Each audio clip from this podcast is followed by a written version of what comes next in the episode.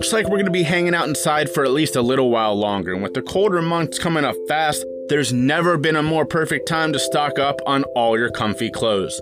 Lucky for you, you listen to the Choose Your Struggle podcast, and I have a sweet deal for you today. Check out my sponsor, Pair of Thieves. They've got everything you need, from shorts to lounge pants to underwear and bras. They even have a line of Disney socks with all your favorite characters on it. But here's the best part if you use the link in the show notes or on my podcast website and the discount code Rakuten Thieves, don't worry, that's in the show notes too, you'll get 20% off every full price item in your shopping cart. So stock up on all your comfy clothes today and help out the podcast in the process.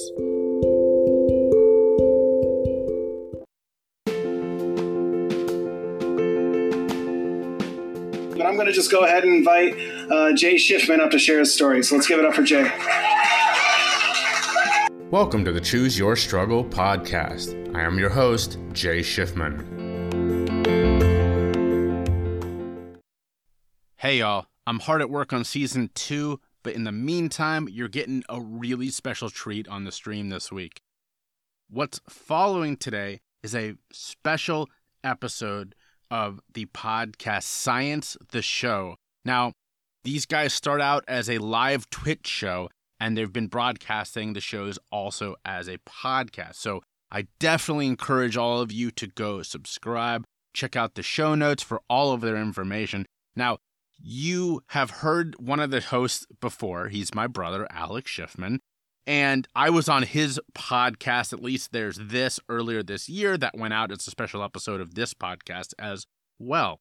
Now, Science the Show is pretty awesome. They combine science and comedy to make learning about science a lot of fun. This episode, I'm going to read you the synopsis because it's pretty cool. The show is called The Unseen Universe, and it says 95% of our universe is made of unseen dark matter and energy. Now, this may sound like the stuff of fantasy, but that figure is based on detailed and many times verified work of scientists over the past 100 years. So, in this episode of Science the Show, they have NASA and JPL's Dr. Jason Rhodes talking about the unseen universe that we're all part of.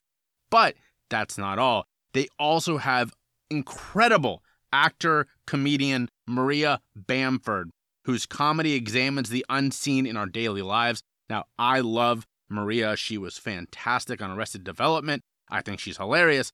This episode is a fantastic, fantastic episode. You're going to love it. Check this out. And when you're done, go subscribe. Check them out on Twitch. I don't miss an episode of their live show. Real quick, before we get into it, though, I have to give a thank you to a platform that I've been loving called Guestio. Uh, it's an app. It's a it's a website. G U E S T I O. I'm using it to find some incredible guests for next season, but that's not all. I've already been found a couple of times by people who want me on their podcast. So if you've ever wanted to find out how you can get booked on podcasts, how you can find some guests, check out Guestio. They make it super easy. All right, without further ado, enjoy this special episode of the Choose Your Struggle podcast.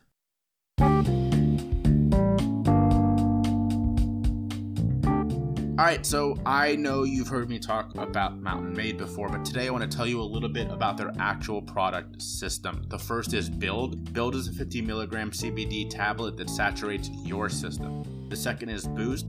Boost is a 10 milligram CBD chewable with electrolytes and helps titrate your CBD levels throughout the day. The third is Recover. You take it at the end of the day and it's a 25 milligram CBD chewable with Magnolia and helps maximize your rest and recovery. But here's the thing I don't just talk about it, I actually use it. Boost is my favorite. I take a couple throughout the day and it really leaves me feeling pretty great.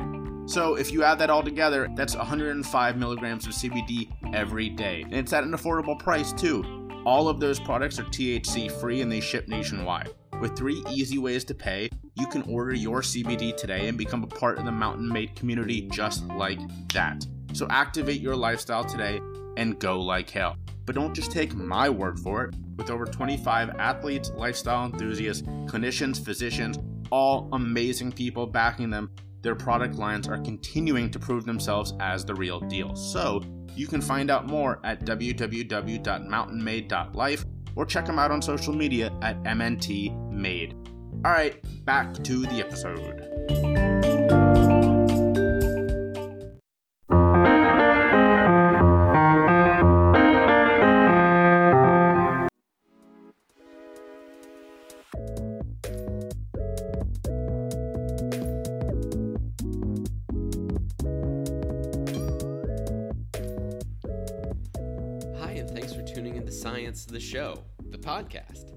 I'm Alex, I'm one of the hosts. Science the Show is normally a live show based out of LA, and we mix comedy and science together to give our audience an evening of laughter and learning.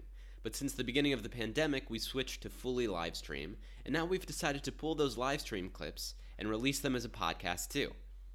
Real quick primer on how the show works, and then we'll get started. We start the show with just the three hosts that's myself, our science producer, Dr. Russell Cohen Hoffing, and our comedy producer, Dylan Farr.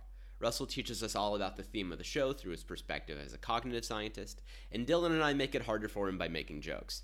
We invite a comedian on to join us in for the fun, and then when we're all good and ready, our special science guest joins us to chat with us about the reason we're all here. This episode today is called The Unseen Universe, and it's about dark matter and all the things we can't see when we look out into the night sky. Russell's going to kick us off by talking about the unseen in a cognitive perspective. He'll be talking about all the biases our brain uses to try to make quick decisions in the world that don't necessarily represent the world as it is. We'll then be joined by comedian Maria Bamford, one of my personal favorites. And finally, we'll be joined by Dr. Jason Rhodes from JPL, who's going to talk about the dark universe that's dark matter and dark energy and how they make our universe work.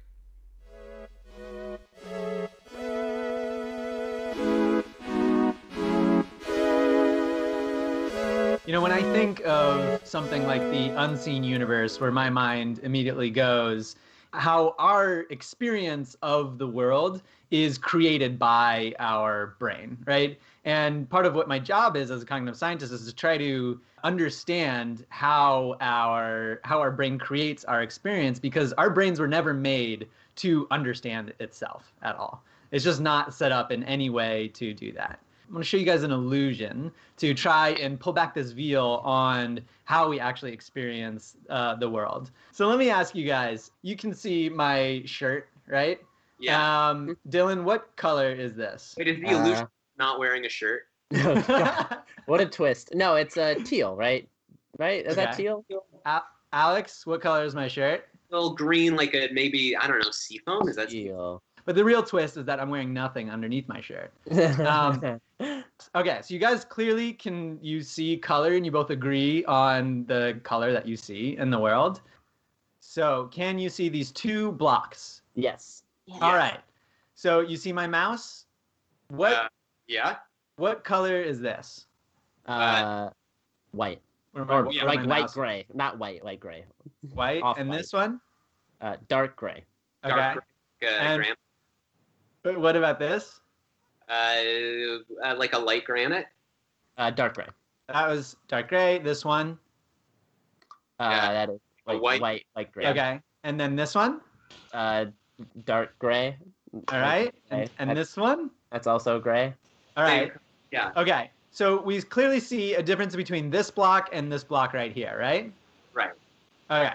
Now all I'm gonna do is just move this little purple bar. Oh no way. I hate it so much. I hate it so Dude, so much. So- What is, so I assume what you're seeing, right, is that these two colors are now gray, and this one is now dark gray, and this one is white, like almost Yeah. black, right? you this do? is devil magic. I Yeah. literally, I'll, I'll go back. I'll go back. Oh my god. No. It- Brains So- are so bad. They're just like is not good.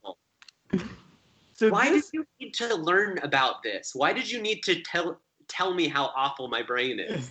So it's not. This is not an awful part of your brain. It's a feature, and and it reveals something about how our visual system actually works. Part of the point is why I'm showing this is that you know we think that we you know see reality, right? We think we see the colors that we see, but what this is kind of showing is that what we see is only what the human uh, brain allows us to see. The, the reason why we see this because it's baked into our biology, right? Literally how our visual system is set up. Is, is there a reason for that? For this specific one, um, it's it it allows us to see uh, color in a very dynamic way. So this is all based on contrast.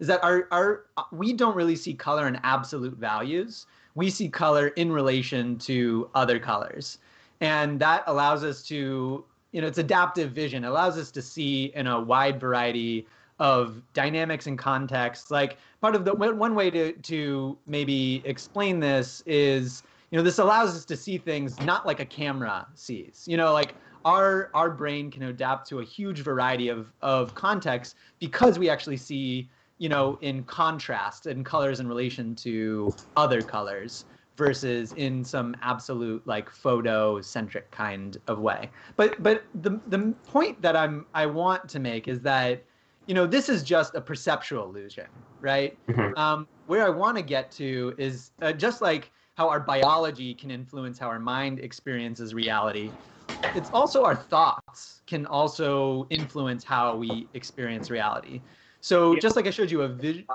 I paid a lot of very um, calm yoga teachers to tell me exactly. well, now you're just getting it for free from a scientist. so you know it's true. So just like I showed you a visual illusion, I want to go through some cognitive illusions to demonstrate. But so to illustrate this, Alex, can we go ahead and bring our comedian um, onto Yeah. the show to answer some questions? yeah, guys, we are about to bring on our comedy guests. So the way that this is going to work, we're just going to add a new person to our show uh, to to play with us in this space. This is somebody who I'm so excited we've had on. Uh, she's one of my favorite comedians since I was a teen boy. So well, please don't clap because clapping sounds terrible in the stream. But give us like a fake clap for Maria Bamford. well, we wouldn't be able to hear them clap. You know what? It doesn't matter. I Oh. I appreciate the gesture. Ah, she's on. Oh, it's a, it's a visual. Is this a penis? Is that a penis? That's a visual. Anyways, trying to do some Zoom jokes, illusions. Thank you so much for having me on the show. Um, yes, uh, this is a this is a, I love cognitive science. I'm a beneficiary of all of its or some of its uses. No, I, I'm in the same boat. I, it's it's great. Very good for my brain. It tries to self-destruct, and that's not good. Yeah, me, me too. I think I would uh, be spending most of my time like repositioning my couch if I wasn't a beneficiary. Ah, Have you ever done the exercise of what do you, what's the worst thing could happen? What's the best thing could happen, and what will probably happen? That's my favorite exercise therapist ever. oh, that's pretty good. Yeah, so it's like, oh, the worst thing that happened is that yeah, I'll be put in solitary confinement in prison. Best thing that happen is I'll be able to fly with a bunch of unicorns. The thing that'll probably happen is that I'll be on this show. Uh, that's, that's a great middle ground. I, Yeah. It's nice to know we're in the middle for you. We're not as Yes. bad as solitary confinement. Right. well, let's give you guys some more beneficialities to cognitive science. So, uh, I want to ask you guys a question, and, and it has to do with where where the the illusions that I want to show you. And the question is, what is something that you do that always surprises others? Uh, yeah, I got a good answer for this. At least it's, I, okay. Uh, I I sleep fully clothed. Like I mean, like so basically, like uh, especially if I have something to do early in the morning, I'll like shower and switch to the outfit I plan to wear the next day, the night before, and I'll just go to sleep in that outfit. I Yeah. totally do that. I will wear shoes to bed. Yeah, I've done it too. I've totally done that. How? Your clothes What get you- rumpled and dirty. And it depends on what you like, what you need out of the clothes for tomorrow. Like, I mean, typically the environments I'm working in don't require like the most pristine look. And like, maybe if I have to put a button up on, that's like maybe I won't sleep in that. But I, I mean, done that. It's you really have to push What? the dress code like breaking for people to bring it up. What That will is- you not sleep in, Maria? What will I not? Well, I sli- certainly will not sleep in a nude. A nude yes, it's like sinful. open to the elements. Uh, somebody might get me. Um, I I wouldn't mind my dad and me uh, end up sleeping up in my dad. I do. Uh, I have those um, dreams where you, you start punching people. So my dad sleeps in a sleep sack, which is cinched at the top, um, where you can't get out. Because I, I can start to I start talking and trying to sock my husband in the head Is like a Vietnam vet. But it's just because I had Diet Coke after five. Is it just the arms in the sleep sack or is it also the legs? Oh yeah, no, it keeps your arms and your legs. No, Oh. you're in the sack. You're completely insacked. That sounds really nice, actually. no, it sounds so, like really so you're wearing wearing 'cause you clothes in in the sack? I I haven't graduated to that level yet. I'm saying Oh. my father has a sleep Oh. sack. It could be in my future. Okay. Um, Okay, I think that you guys are both right out of line. I think that that is something that that's like the the best thing about getting home is that you don't have to wear clothes.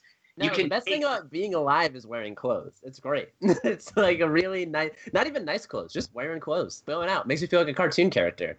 And there's like really direct purpose in cartoons that I would like to emulate. that your This is life a- so you feel like wearing clothes means your life has meaning.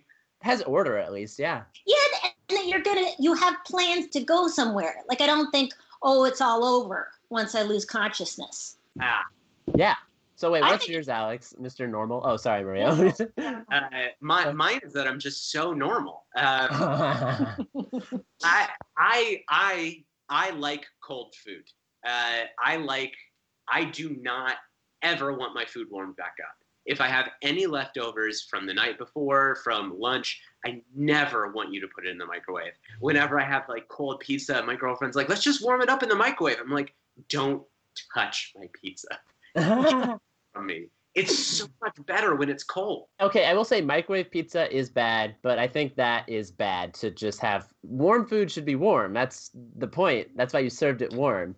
You let No. it cool and it's not the same food anymore. Alex, I'm on your side. I think Wait, that what is this? flavors What are, is going on? you know, I think flavors are more intense when they're chilled. I'm I'm just Yes.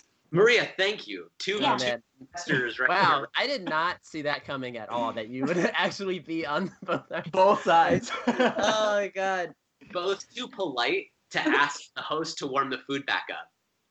oh well that too, but you also yeah, you finish whatever you've been given. Oh yes, It's good. They It's- made it for you. yes. Oh, oh, thank you, thank you so much. Oh my Um, goodness. so Bring 'em- let me let me Oh, ask you you guys. Um, oh, I guess. Wait, was there something else for Maria? Yeah. Did you you already agreed with both of the surprising things with them? Do you have Uh, another sorry, one? Yeah. Uh, I don't. I didn't mean to appropriate other people's uh, things. I just. I was just relating. Um, I gotta say. Uh, I don't know. Uh, well, my husband was um, horrified at how um, that I was messy. Because he thought I'm organized in other ways. I'm very good at bookkeeping and you know um, and sort of keeping a job. And um, but then he was like, "Oh no! Like who's gonna clean the house? Uh oh, not me. Um, I it's not gonna be me." So, So- that's uh, that, uh, but uh, that I'm messier. I don't really have a, a strong feeling. If I leave a scoop of peanut butter half licked somewhere, I say. I might want to lick that a little later today. Oh my god, that's awful. That's so Okay, awful. yes. I, I hate that so much. Yeah, you got me. That sounds terrible. I can't handle that. you know, my, I, I, my I could use this question with what disgusts others. yeah my follow-up question was why does why does that why do you think that surprises people No, well, I think that women aren't supposed to be disgusting um, as a rule. Like you're supposed to, and I know what it is to. My mom um, kept a very, uh, was like living at the West End when I grew up. Everything was white, and um, so it's partially a rebellion against that. Um, but uh, yeah, I, th- I think it's just it's just surprise. You know, when you, well, it's like when you see a clutterer's house, you go, oh, but you you have children, and then you know, like they've got Yeah. stacks of wet uh, telephone books up to the ceiling. I, I they have you been in a have you been in a, a hoarder's house before? I was in one once, and it was like it was with books, and it was like literally like mazes of books. It it was cool, but I'm like I don't I can't fathom living in this. Like it's beyond my comprehension as like a person. That's cognitive science. How how to uh, get past that if you're interested in getting past that, and sometimes no interest. Uh, getting rid of the books.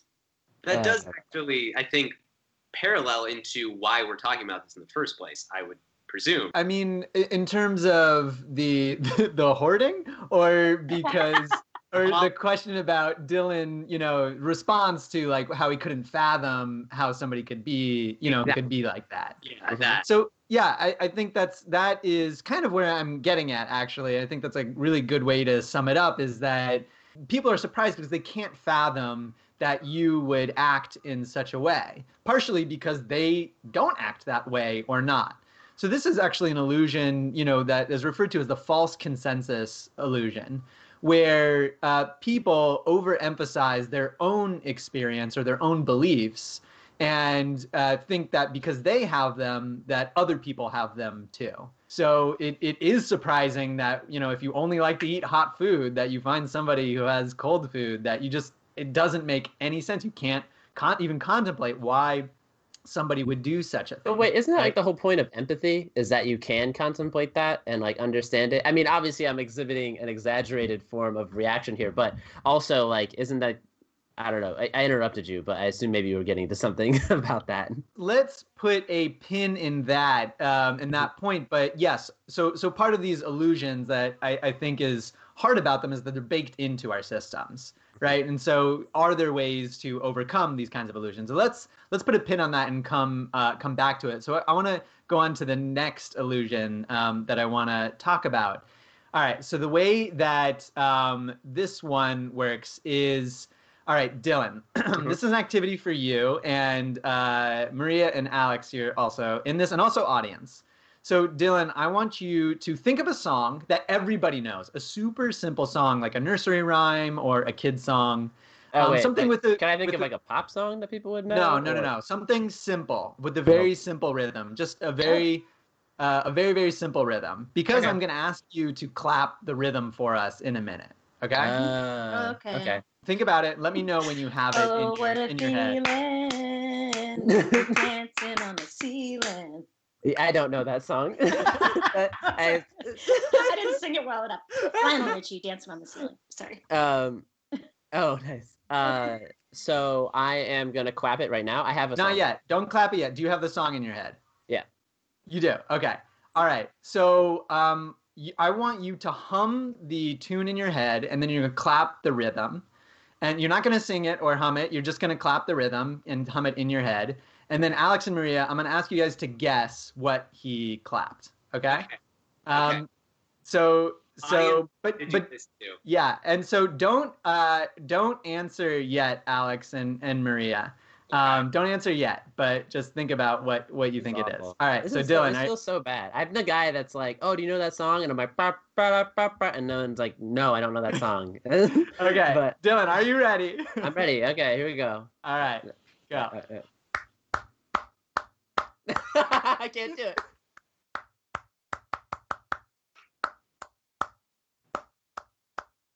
Shit, I actually don't know the rest of the tune. All right, all right, that's fine. That's fine. Oh, This I know that. So, I know it. wait, wait, don't guess yet. So, Dylan, Uh-huh. let me just ask you, um, how just like how confident are you that you think Maria and Alex could could guess what you have? Like, give me a percentage wise. I'm gonna give that a 50-50 because I forgot the end of the song, which I've done before, uh, which might be a sign of some sort of brain tumor or something, but we can get into that later. So 50 50, so 50% chance. So you guys, Mhm. this is, you know, you basically have a one in two chance uh, to guess this. All right.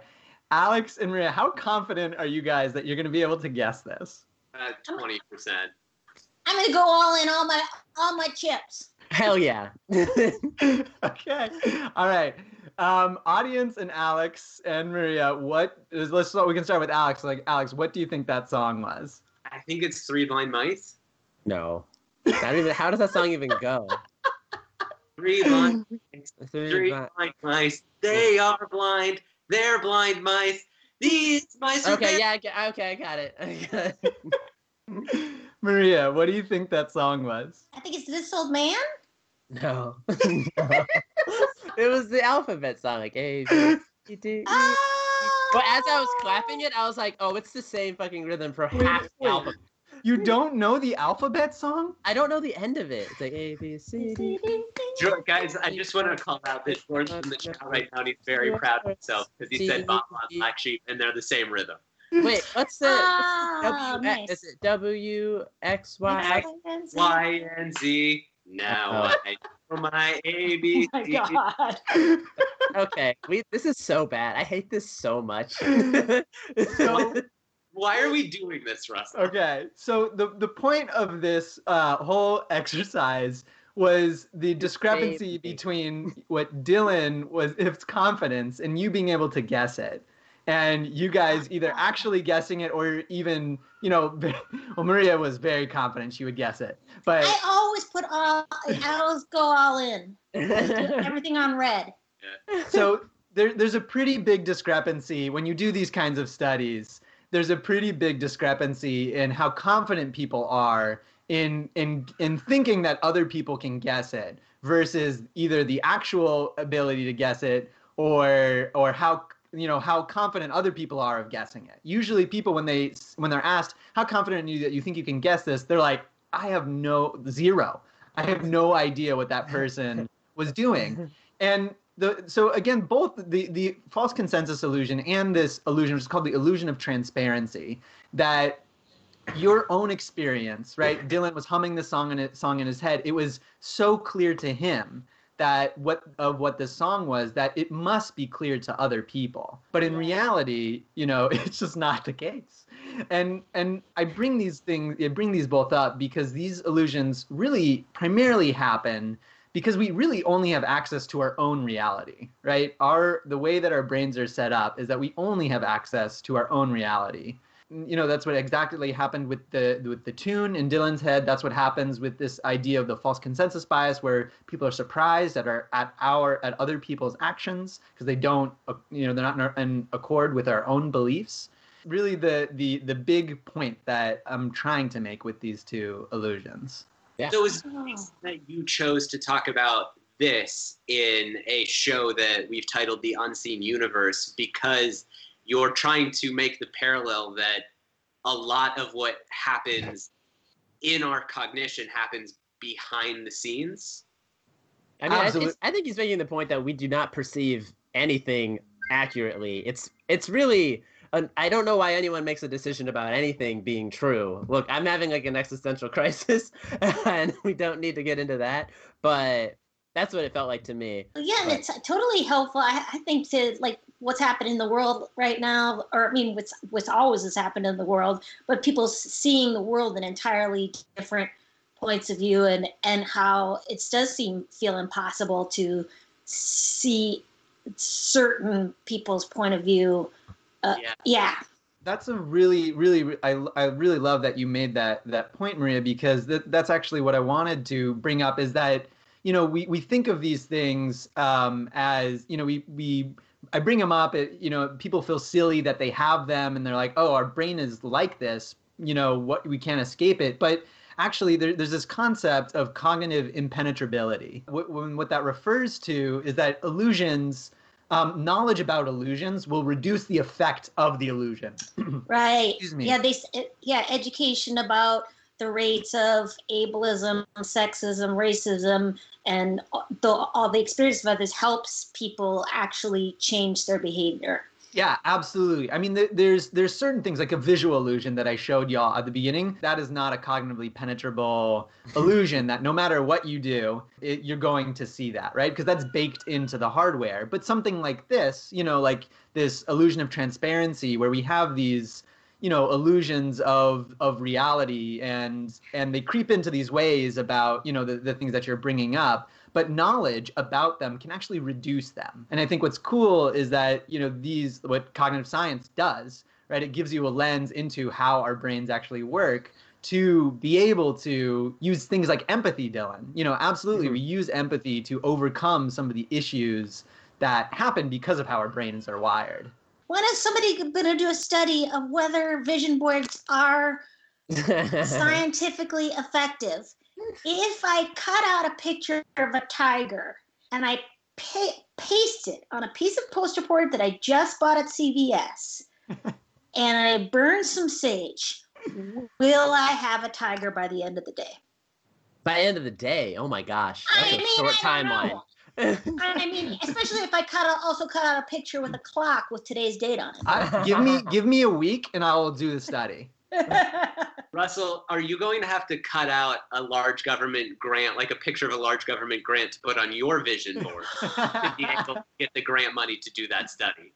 I will also do that study, and I will do a study about doing that study. Yeah, if you can weeks. see it, you can be it. Uh, Okay. that's I mean that's that's the thing about representation, but I've of course commandeered it for visual. it, it- it's beautiful, and you've made it work. And I think speaking I'm so sorry. I'm having a vision right now about having our next guest on. I Yay! would like I'll be to right back. to the the technical stage or visual stage. I don't know what to call this. Our our expert on uh, on the other part of the unseen universe, Dr. Jason Rhodes. Jordan. Thanks, guys, for having me on the show. You're Yeah. thank you for coming on our show. It's it's always it always tickles me pink when we get like world leading expert in this field of science is going to come on our goofy comedy like our com- yuck yuck hour. So I'm very grateful you're here. yeah, no, I'm super Not sure excited I'm- about this. Not sure I'm the world leading expert, but I'll do my best. Of the the five of us on this call right now, you're the leading expert. That's Yeah. true. Of this small world, I agree. Well, Uh, in, co- in comedy, it's all about intros. So you just say your biggest achievements right before you go up. yeah. You're- Well, he, he said it for me. Yeah. Um. Oh wait. So do you want to introduce yourself real fast, Jason? Like, uh, just so people know who you are. I guess beyond Sure. what Alex just said. Yeah, I'm an astrophysicist working at NASA's Jet Propulsion Laboratory in uh, Pasadena, California. And I study the, the dark side of the universe. That is the bulk of the universe that is dark matter and dark energy. And I hope to tell you a little bit about dark matter and dark energy tonight. So wild. that too. Uh, dark, dark matter. That's that's what they used to call me on the psych ward. Okay. so- just to get us kicked off, because I know we're going to spend a lot of this bit of the conversation asking you what dark matter and dark energy is. But first, I kind of want to get a sense of who you are. Why, like, I know that awe and wonder is a big driver in why people like you do what you do. What, if you could tell us, is like one of the first times you ever felt a really serious sense of awe or wonder about the universe, about existence? I, I can I can think back to to grade school, and if people remember grade school, uh, our classrooms often had posters uh, advertising this uh, area of science or this history. And I had an occasion to go to a different grade school than mine, so I was sitting there, probably supposed to be listening to something, but I was like, "Hey, new posters on the wall!" So I was paying attention to, to all these new posters, and there was one of the posters that said uh, I think it says something like missing 80% of the matter in the universe. And that happens to be that uh, 80% of the mass in the universe is dark matter, and we can't uh, see it. And so we knew that even back in the 1980s when I was uh, about 10 years old, seeing this poster on the wall. And I thought, 80% of the entire universe is missing. I want to spend my life helping to find that. That to me, that was mind-boggling. I thought, wow, there's some, there's a, there's a career goal. Find 80% of the universe. That is like you didn't get in it for the money. No, I, yeah, I think you probably don't know what scientists get paid, so I don't. I, That's the best ad for those signs just ever. Just a- and like of all of time because like they were just like a thing that I would space out and look at to like not look at the clock. The notion that it just had an effect on literally any child's life is incredible. uh, One graphic designer who made that poster is sad and alone somewhere in Arizona right now. And in a cave. he hears this, it's just going to change the rest of his life. I touched a boy. I touched someone's life. like Oh, that's does uh JPL like, but it's pretty cool to get on. I've never been on JPL's uh uh the the campus. It's hard to get on there, so I always think it's fancy. Uh, it's pretty wild, all the stuff that's going on at JPL. Well, right now, very few people can get on JPL because we're all supposed to be at home. But every year, JPL has uh, what we call a ticket to explore over two days on a weekend. And you can go online, get a free ticket, and come to JPL and get a tour. And about 30,000 people do this uh, every year. So watch for, watch for that next year and uh, come visit JPL. You'll see some pretty awesome things. We send cars to Mars. We do lots of great stuff besides dark matter and dark energy. What Art- kind of car are you sending to Mars? yeah, that's I'm what? Dylan, we saw it. Remember when our whole crew got to do a background tour of JPL? Oh yeah, yeah, yeah. No, I remember that. I, I, it, okay. I remember. No, I didn't forget JPL. I remember being in mission control, and there's dudes in the computers going beep, beep, boop, boop, and it's like actual stuff in space. And I was like, what the fuck? Uh, okay, yeah, all right. Well, aren't I ungrateful? Space, though, I, I want to focus in on why we brought Jason here in the yeah. first. Sorry, yeah. Eighty percent of the universe is missing what what does that mean? That sounds like nonsense. Well, uh, I have a graphic that I can talk a little bit about dark matter if you want to bring that up. Uh, and, uh, in the 1930s, uh, an astronomer named Fritz Zwicky here in Pasadena at Caltech was studying the motions of galaxies. Uh, and these are big uh, conglomerations of stars like our Milky Way galaxy. And he was looking at how these galaxies moved relative to each other and we know how things move under the force of gravity. Uh, and we could tell how many stars were in a galaxy. And he figured out that these galaxies were moving as if they were heavier than just the number of stars in the galaxy.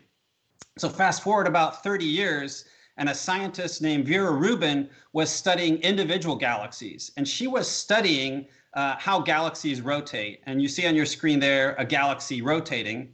And if you look at that galaxy, there's lots of stuff, lots of stars and dust in the middle. It's bright. And as you go to the edges, it gets fainter and fainter. So we think there's less and less stuff there. Mm. And if there was less and less stuff there, the rotation uh, speed of the galaxy should go down as you get to the edge of the galaxy. And that's what I'm showing in the plot. Uh, she expected to find that the velocity of rotation as you went further from the center of the galaxy uh, was lower. But instead, she found out the further out you go in the galaxy, the rotation of the galaxy, the speed of rotation stays the same.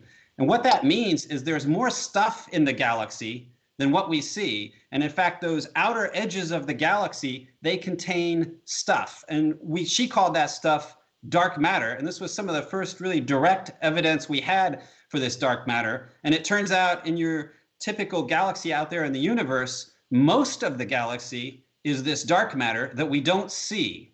And it's not just uh, dust that we can't see, it doesn't interact with light. So it doesn't absorb light, it doesn't give off light, uh, and it's very, very hard to detect.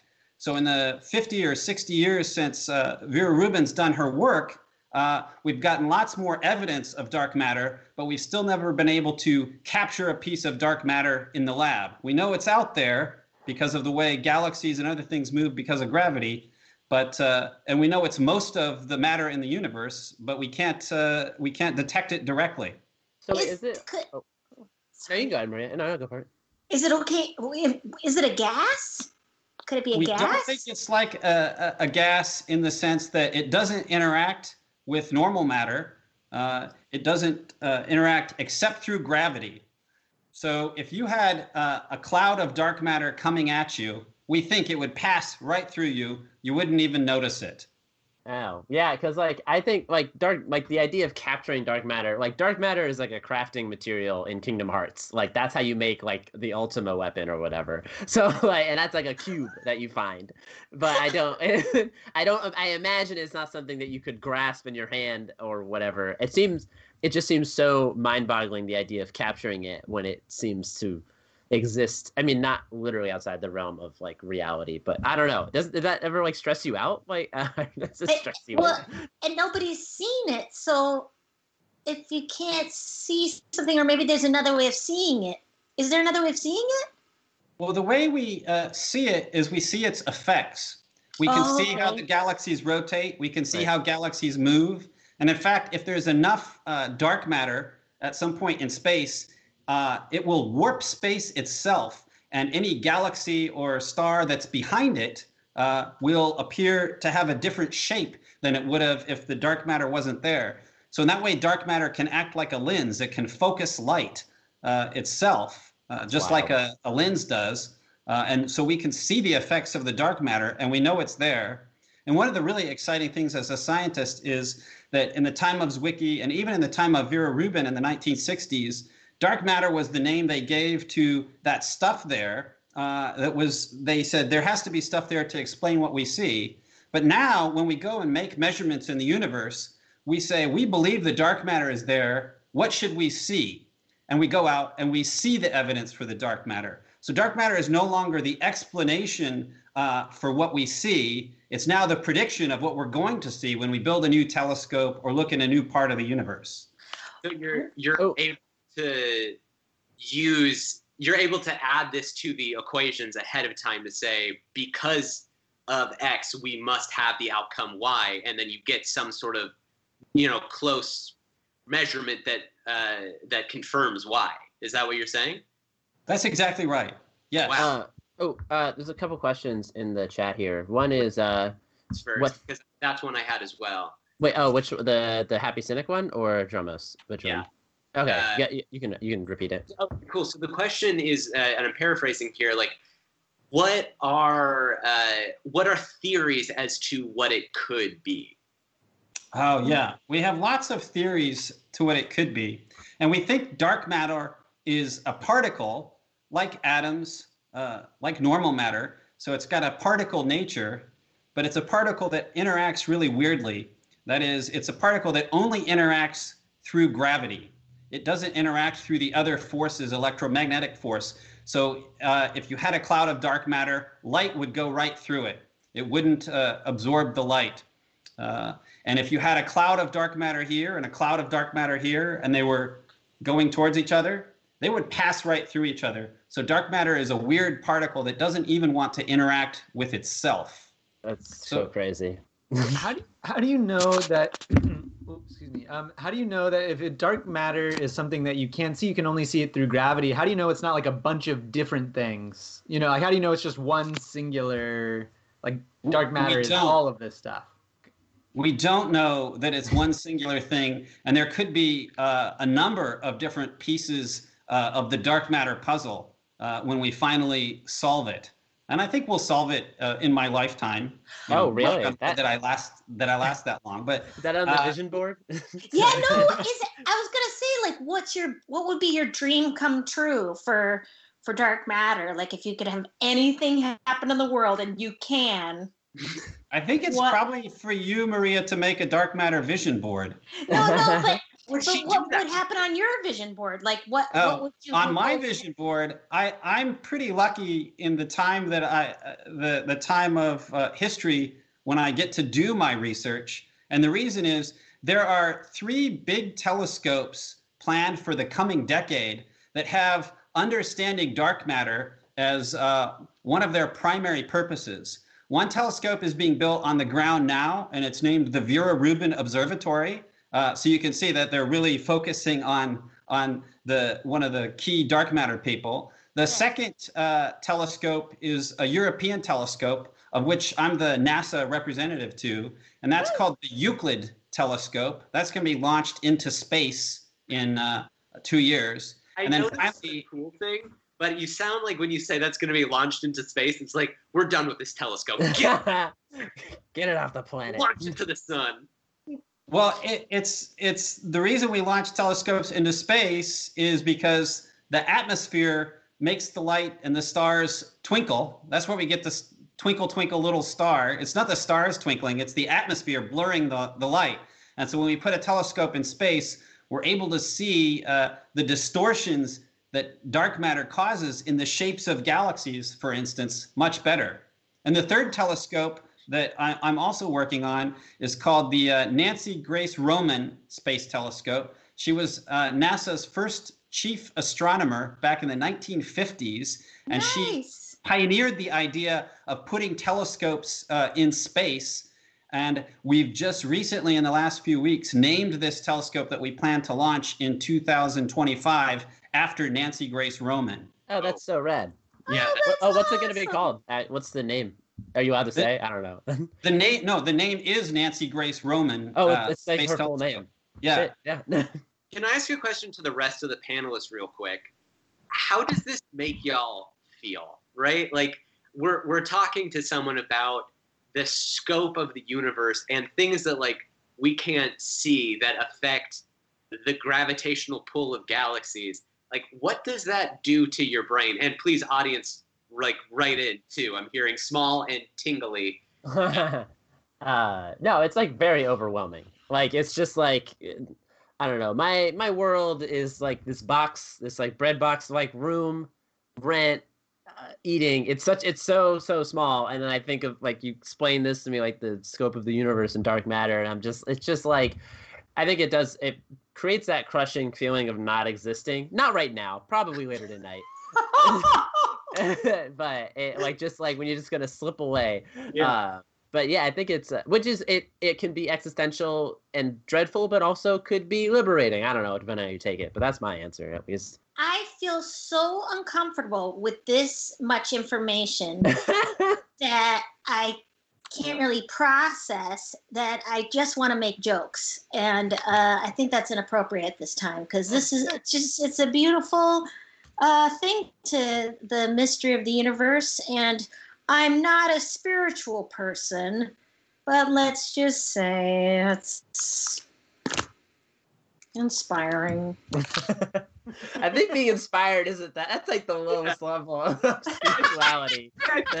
I guess it's like Yeah. someone gives a good speech. I guess. No, but like the, yeah, just that, that, that there's so much. But I think that's a lot of things about the world is that we don't are unseen and don't like. I mean, the brain being completely dark matter that uh you know is barely being explored or uh, or your next door neighbor why why don't i i still after three years of living here i don't know their names their names it's a mystery to me it's almost as if they are dark matter Yeah, but the way they move affects your life too. it certainly does they like to party and they have a pool Oh, they sound rad, just like Dark Matter. Um, Jordan doesn't get to talk on this show because he's behind the scenes, but I like what he wrote. He says it feels like knowing there are some locked rooms in your house and you're just trying to find the key, and I find that very Oh. beautiful. And oh I, wow, that's really nice. yeah, uh, so everybody, round of applause for Jordan. I think I want to throw that uh, throw that back to Jason and ask: When you're exploring these things, how does it make you feel? Do you feel like you're banging your head against the wall, or do you feel hopeful, inspired, odd? I mean, do you feel a sense of grandeur or tininess? Like, how does it feel in your chest? Uh, if I think about what I get to do uh, for my job, I feel really lucky because one, I live in a time, and to take Jordan's analogy, I live in a time when we know that there's these locked rooms because there was a time we didn't know that there was these locked rooms and we're trying out a bunch of different keys and I get paid to to do something that again when I was 10 years old I said, "Oh, I want to I want to do that. I want to figure out what that is." And now my job is to try out different keys to unlock uh, the the dark matter doors. That's my So I feel really lucky. That's my Yeah. favorite thing about scientists, and I use this analogy a lot, and I've used it on Rust too. And I kind of want to get you guys really quickly just talking about this, but I feel like you are all always shoving your faces into the ontology bubble, just like trying to get a little bit more, you know, like what's out there, what's out there, and like so we've got these two people who study things that we can kind of look at. Like you could crack a skull and look at a brain, but it doesn't mean you get what's Oh, going fuck. on. That's like the worst example of how to look at a brain, but okay. Uh, so like, what does it feel like knowing there's this thing that you just like you're eager, you want to know so much about it? And Russ, this is for you too. Yeah, I, I no, I, I definitely identify with with the idea. You know, what one of the thing things that I th- is so cool about science is is that you know the knowledge that's created by science just helps us more understand what we don't know. Like that is, I mean, I think if, if you if you ask a scientist like what they know, like they can tell you much easier what they don't know. At least good, you know, good scientists and good science knows exactly the questions to ask because they know so much of what is not known and how to ask those questions and i think that's like is an exhilarating like for me that's like i love i love being in that space and being able to ask like cool interesting questions that nobody has asked before and that would hopefully give a better answer maybe um, but at least you know that nobody has really like asked this specific question before or tried to get an answer to a specific question. Yeah.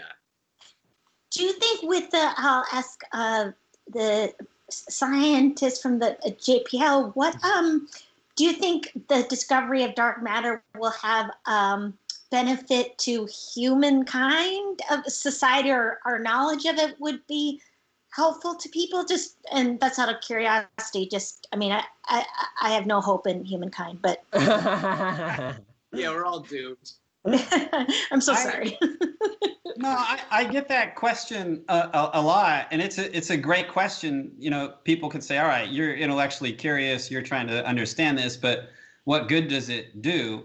And the answer I give is is uh, historically um, a lot of what we call pure science, uh, which is what what I'm doing with dark matter with my colleagues, doesn't have consequences or practical applications when you start it out.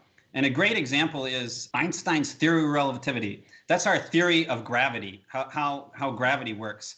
And it's uh, just over 100 years old now, and it stood the test of time. And when Einstein was figuring out his theory of gravity just over 100 years ago, he didn't have practical applications in mind. He was trying to do the mathematics that would describe how things move and interact in the universe.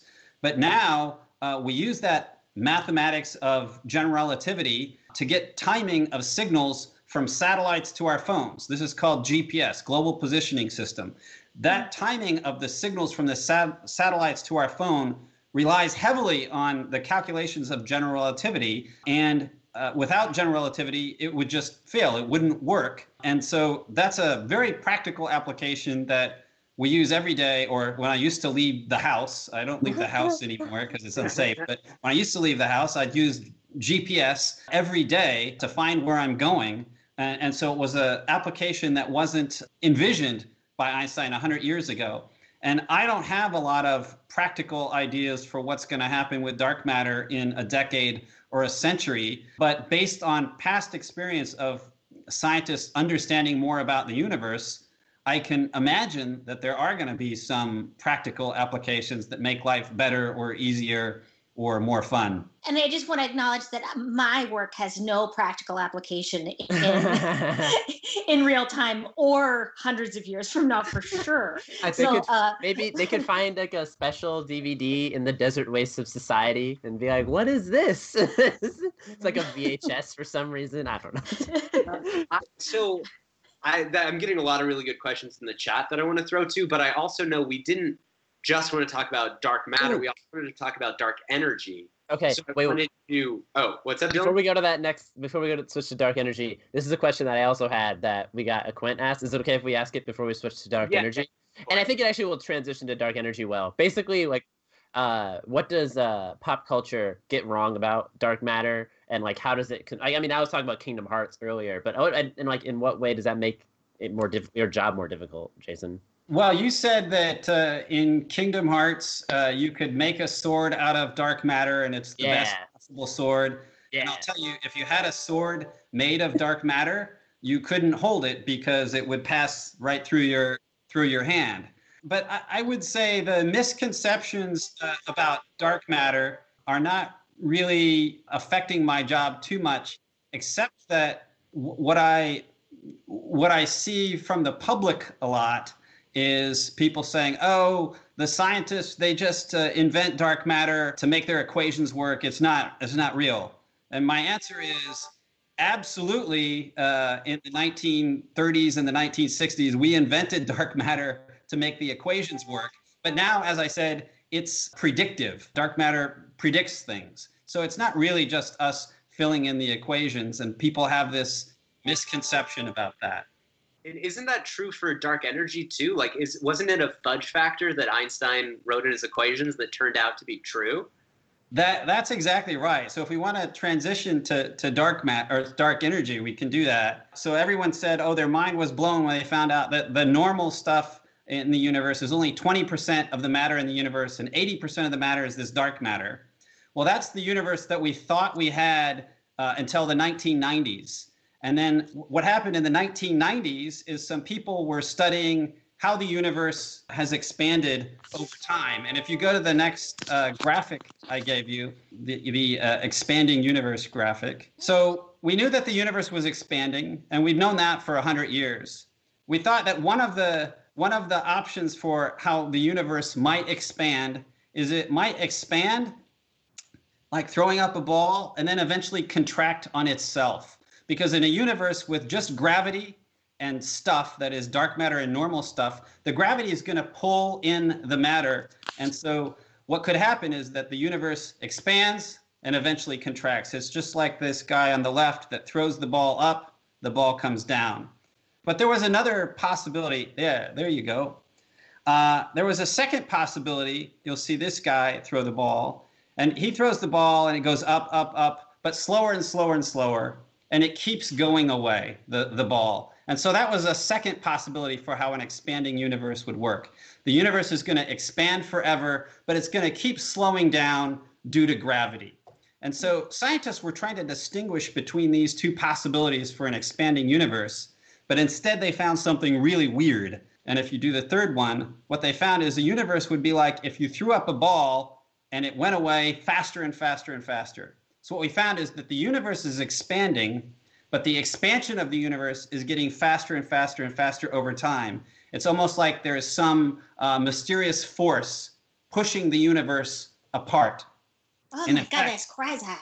It's crazy. And now we know that the bulk of what makes up the universe is this stuff that's pushing the universe apart. So about 75% of the universe is this stuff, and we give this stuff the name dark energy. We call it dark energy.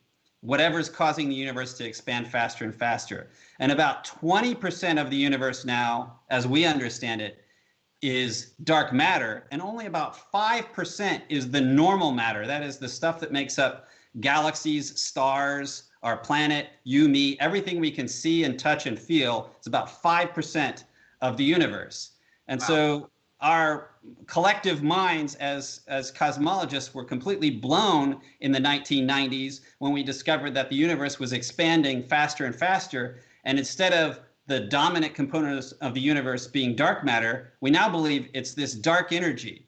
And I said earlier that uh, we, in the originally we had used the equations for dark matter as sort of a fudge factor for what we see, and I would say still with dark energy, it's it's almost like a fudge factor because we're just saying we have to add this mysterious stuff to make the universe as we see it agree with our equations. And really, dark energy is the name we as scientists give to our ignorance of what is causing this accelerated expansion of the universe. We don't know what it is, we don't know why it exists, we don't even know very well how it affects the universe yet, uh, but we're trying to study that, even though it's the bulk of the universe.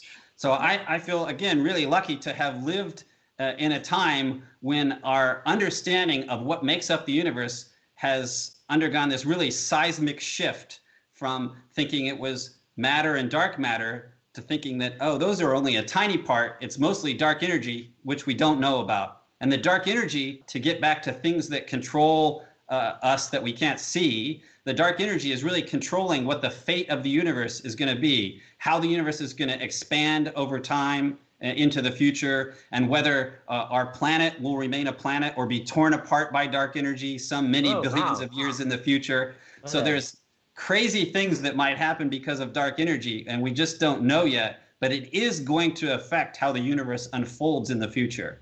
What a horrifying thought, you know?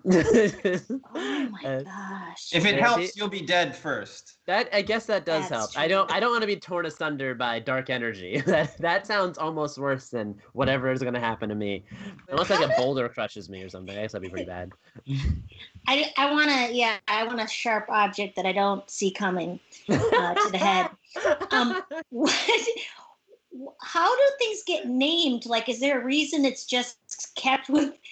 I mean, not not that it's just sort of bland, but it's sort of dark energy and dark. as- Why don't they call it Kramer's energy or Ginger's matter? Well, I I was ne- I've never never been a fan of either name, and if we go back to dark matter, which was named you know nearly uh, hundred years ago, as I told you, light doesn't interact with dark matter, and so when something's dark, uh, the wall behind me is dark because it's absorbing most of the light. But if it was made of dark matter, the light would go right through. So really, a better name for dark matter would have been clear matter because light goes right through it. It's more like glass or water. It doesn't absorb or emit uh, light, and so light would go right through it. So that would have been a, a different, um, I think, better name. But I wasn't around. They didn't ask me. And then I think when uh, this accelerating expansion of the universe uh, came about in the 1990s, they said, all right, it's sort of this unseen stuff. And like with the dark matter, we'll call it dark, uh, but it's not matter. So let's just call it energy. And so they, they kind of came up with this name, dark energy, to explain it. Uh, it might be a form of energy, but it might be a property of space itself. So we didn't really have great terms, but they stuck. They stuck. me- like, yeah, yeah. invisible would be better. Invisible Um, I would have been a lot more fun. Yeah. Yeah, invisible unless matter. unless oh we're gonna try to put it on a put a, a feeling on it of like oh it, I don't know like something I don't know yeah uh, Cynic wants wants to call it the clear. yeah The the, clear. clear, But no, but that true, might like be scary for Scientology yeah, that's yeah, true. like going Yeah. clear. Touch that. Yeah, I Um, took that one. Yeah, dark energy and dark matter. It's like, I mean, it's a very cool name, like for It is sure. cool. And it, It is has, cool. has unfortunately been co-opted by like, I mean, I wouldn't say, I mean, some nonsense sci-fi, some good sci-fi. Uh, Kingdom Hearts. I don't know what you'd call that, but uh, I want to ask Uh, a, a clarification question about like percentages. So so how do you even as like how do you get a sense of 100% of the universe like that is made up by 95% of this energy or and you know 20% of uh, like dark matter or 75% is dark energies 20% is uh, dark matter how do you even quantify something like that That that is a, a great question. So how do we decide how much of each thing there is in the universe? Well, uh, we we use a lot of different techniques, but one of the techniques that we use is what I what I'll call the growth of structures, and that sounds complicated, but what it means is very early in the universe, a few hundred thousand years after the Big Bang, which was about 14 billion years ago, the universe was very uniform. There was not very much difference between one spot and another spot in the universe, but there were small differences of about one part in 10,000 in the temperature of the universe. And those slightly hotter spots that were hotter by one part in 10,000 they sort of grew uh, because if there's more stuff in a place, it will attract things from around it using gravity. So where there's a little bit more stuff, more stuff tends to fall in. And so we get this process of growth of the slightly overdense areas of the universe, the slightly uh, more stuff. And eventually the stuff becomes galaxies and stars and the things we see today. So we see, if we look at the universe, even if you go outside, you'll see places where there's stars and there's nothing. Uh, if you had a great telescope, you'd see places where there's galaxies and nothing. So we see these very dense places, like where there's stars and galaxies, and these voids where there's nothing. And so that growth of uh, a very uniform universe to a very clumpy universe was governed by a few things. One, the uh, gravity pulling things together, the matter and dark matter, and two, the uh, dark energy tending to push things apart. And we have a universe that's uh, very, what we call fine tuned. If there was a lot more, uh, or even uh, just a bit more dark matter than there is now, the universe would have collapsed in on itself under its own gravity long ago. And if there was a little bit less dark matter and stuff in the universe, there wouldn't have been enough to attract it. We wouldn't see clumpiness, and we never get things like galaxies and planets forming. So we know that the universe had to have a, a certain amount of dark matter and dark energy and regular stuff, or we wouldn't see the universe as it looks today. And one of the ways we uh, we we look at that, we study that, is we make computer simulations of the universe. We say, okay, let's put a bunch of stuff in a in a computer simulation, let it run under gravity and dark energy, and see what happens. And if we get too different from our understanding of dark matter and dark energy as it is today, the simulated universe looks nothing like our current universe. does this help give rise to the idea that we're all living in a simulation? Because of like the such a delicate balance needs to exist for any of this to exist or like is that why people are like nope there's no way it's just random it had to be like was- manufactured Yeah, I have heard that before. People say i'm not saying that in i believe it simulation. but, but Well, yeah. and I was wondering, like, with your, because with the dark matter and then um, the cognitive science of the biased uh, perspective, um, like, you know, people who don't believe in science or believe that there's a certain other laws going on instead of gravity, like uh, the baby Jesus and um, Ganesh and uh, all sorts of, I, I don't know, I don't understand religion, but you know what I'm saying? Other things that are uh, f- f- keeping things together. Like, does will that be helpful to bringing human populations together or better to uh, understand e- each other? You know, like cognitive science that that to to, to better understand each other's points of view, or I don't know. What am I trying to say? I think that's a question for for Russell, not for. Yeah, yeah. no, no, no. I think it was a question for Jason. Oh, is that? so Isn't that a yeah? Because I I think uh, yeah. In order to, I mean, like this, uh, get people to you know for funding for our government that, that you know will be still doing s- s- scientific study and following, uh, yeah, following. I mean, clearly the one uh, the government we have in charge doesn't so much believe in science. Um, yeah, the it is important to like how how to get people to see the world in the in a scientific manner when they're not not seeing it. I guess the question like how how do we make people care, right? Or how how do we for for me that that question I know that I'm not a scientist, but I, I do consider myself a science communicator at least a little bit. But it's been that like how do you show people that the kinds of stuff that Jason and Russell are talking about are deeply beautiful Or, and are Yeah. real. and real and meaningful, which they're they're, isn't that the they're point of the show kind of And That- not also uh, not yeah. and also not arguing against their perspective because I I can see how people can yeah get their own biased perspective of no what my what my learning and my perspective or whatever is true and Yeah.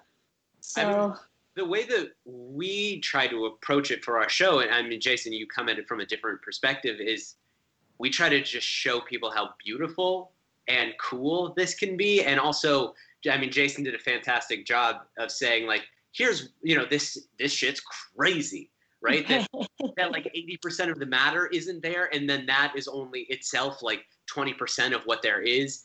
But the reason we know it is because the reason we're saying we know this is because of what Fritz Zwicky and Vera Rubin did measuring galaxies and seeing that it didn't confirm with what we actually saw. So then we had these uh, equations and they were predictive of things that are actually out there. So it was like based in evidence. So it's like this two pronged attack of here's why we believe this stuff. Like this isn't just some cockamamie bullshit that we pulled out of our butts. Like we believe this for a reason. And then what like Russell Dylan and I try to do is like, and also by the way, it's really cool. It's beautiful.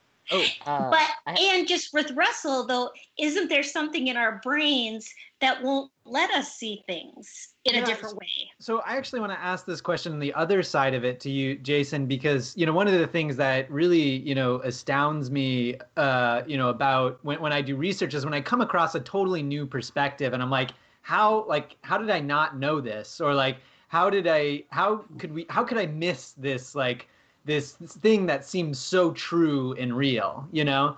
And I, I wonder, you know, from your perspective, right? Like, right at some point people didn't even fathom you know that that there was that we weren't even seeing 100% of the universe like is there something that switched either in you or you know about in other people who like who had to be convinced of this you know huge paradigm shift of how we think about the universe like is there something special either about i don't know physics or your work or or something that you've seen where able to convince other scientists or or was there some sort of shift you know, and having to go from not understanding that this is how the universe is to understanding how the universe is. Yeah, yeah, there was. And it for me, again, I, I got to live through a really exciting time. Like I said, when I was 10, I saw a sign in, in a in a school that told me about dark matter. I said, Oh, I want to study that. Uh, and then uh, you know, 15 years later, I was going to graduate school in the, the mid 90s. Uh, to and, and I remember writing my essays to get into graduate school. I want to study dark matter because that's most of the universe. And during the time I was in graduate school, that was the time when the dark energy was discovered. So by the time I left graduate school, uh, it turned out that the techniques that I was using to study dark matter were also techniques that could be used to study dark energy. So I went in thinking, oh, I'm going to develop myself as a dark matter researcher. And I came out as a dark energy researcher because the entire field of cosmology, the cosmologists all over the world in the course of a couple years, changed their perspective based on evidence of what was the dominant component of the universe. And I have this sense that a lot of people think scientists are sort of stodgy and they don't want change and they're set in their ways and they won't they won't believe you if you come with a, a new theory. And that's partly true. I won't believe somebody that comes to me with a new theory that doesn't have the background or any evidence. But the entire field of cosmology over the course of uh, a few years in the 1990s said, oh, this evidence is showing us that our understanding of the con- constituents of the universe was incomplete. I don't like to say wrong, just very incomplete. and there's this new constituent of the universe, which is most of it. And everyone uh, in cosmology really embraced that. And to me, that was really great to see because the science community is ready to embrace uh, new evidence and, and things that even don't conform to what they thought a few years ago. Don't you wish that that happened more with social things? and that's how we're gonna end the show. Let's bring it we, back. We are we are coming towards the end of our show, and and this this has all been incredible and enlightening. And I feel like we never get enough time with our science guests and our comedy guests. But for all of the people watching right now, so Maria first, where can people find you? Also, do you have any closing thoughts? Oh, I am grateful to have received the uh, kind and uh, thoughtful education from uh, the men here at this uh, on your program because uh, I, I, yeah, my brain feels expanded. I understand neural pathways sometimes grow even when you're over 50, and um, I don't want them to grow slack with disuse. And uh, yeah, so that that was great. I'm very hopeful. I like the idea of science seeing conscious bias, and that maybe it will help humankind. Um, and yeah, and dark matter. So, uh, but that said, I'll plug my show, June 27th, uh, Saturday. Saturday, 7 p.m. Uh, Pacific time, I'll be doing a show, uh, which is um, available on my website, mariabamford.com. You can buy tickets, and it's an hour of new material. And a portion of the proceeds will go to Black Lives Matter. Uh, and that is all I have to say. But thank you so much for having me on the program. Yeah, of course. Thank you for being here. This has been a dream come true, I think, for everyone on the program. We're all giant fans of yours. So. Ah, nice. And I know nothing. I have no useful place in society. So I feel like that all the time. high fives, high five, high Yeah. fives. Uh, Jason, where can people find your work or find more about what you've been talking about if they're eager to learn more? Uh, I think they could they could Google me, and I have a, a, a website at JPL. Or if you want to uh, Google the telescopes that I was uh, talking about, the Vera Rubin Observatory, the Nancy Grace Roman Space Telescope, and the Euclid Space Telescope, they can uh, find information uh, about those telescopes that are being designed, at least in part, to study dark matter and dark energy. Rad. Yeah. Um, That sounds awesome. Sounds awesome. Guys, please do check Jason's stuff out. Google it. So I'm Alex. With me, as always, is Russell and Dylan. We are Science the Show. Find us, find us on Facebook, Twitter, or Instagram. We're Science the Show on all three. Uh, I know many of you donated already, which is huge. There are so many people who need donations, and it's not us. But if you happen to like the show, we do have donation links in the bottom even a dollar is amazing. Although you do not owe us anything, we do this show because we love it. Thank you guys so much. Uh, this is it's really an honor and a pleasure to get to bring this show to you, and we hope we will see you all at our next show. Uh, any last words, Russell or Dylan? No, no, I'm excited. No, thank you guys. That was awesome. Thank you so much, Jason so and Maria. Yeah. Thank you for having us. Thank you guys for tuning into the show. We hope you enjoyed it. If you like the kind of stuff we have to offer, we do a live stream show once a month, and you can find any information you want about that at any of our show pages. That would be Science the Show on Facebook or Science the Show on Twitter. You can also find our website, that's sciencetheshow.com, and email us at sciencetheshow at gmail.com. Thanks again for listening, and feel like helping us out a little bit, we do this show for free. There are ways that you can donate to us in the show notes. Thanks again, and we hope to see you guys at the next show.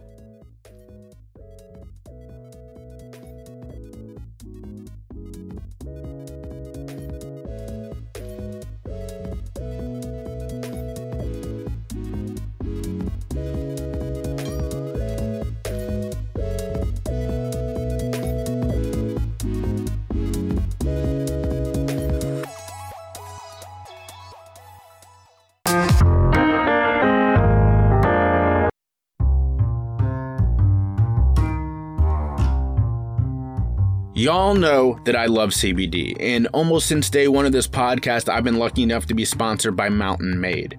And while my wife and I swear by their full spectrum CBD chewables, sometimes at the end of the day, I need just a little bit more to help me relax. So, when my wife is joining me, I pull out a Mountain Made puff, and those are awesome. But when it's just me, I, they're just a little bit more than what I'm looking for. So, what do I do? I throw a couple of hits from Boston Hempire into my bowl, and it's the perfect way to end the day. Boston Hempire has the finest loose leaf CBD flower and some pretty cool edibles too. So, when I add it to everything I'm using from Mountain Made, it is the perfect complement. If you check out Boston Hempire using the link in my show notes or my podcast website, you will be helping out the podcast as well as getting some of the finest CBD flower on the market. So check it out today.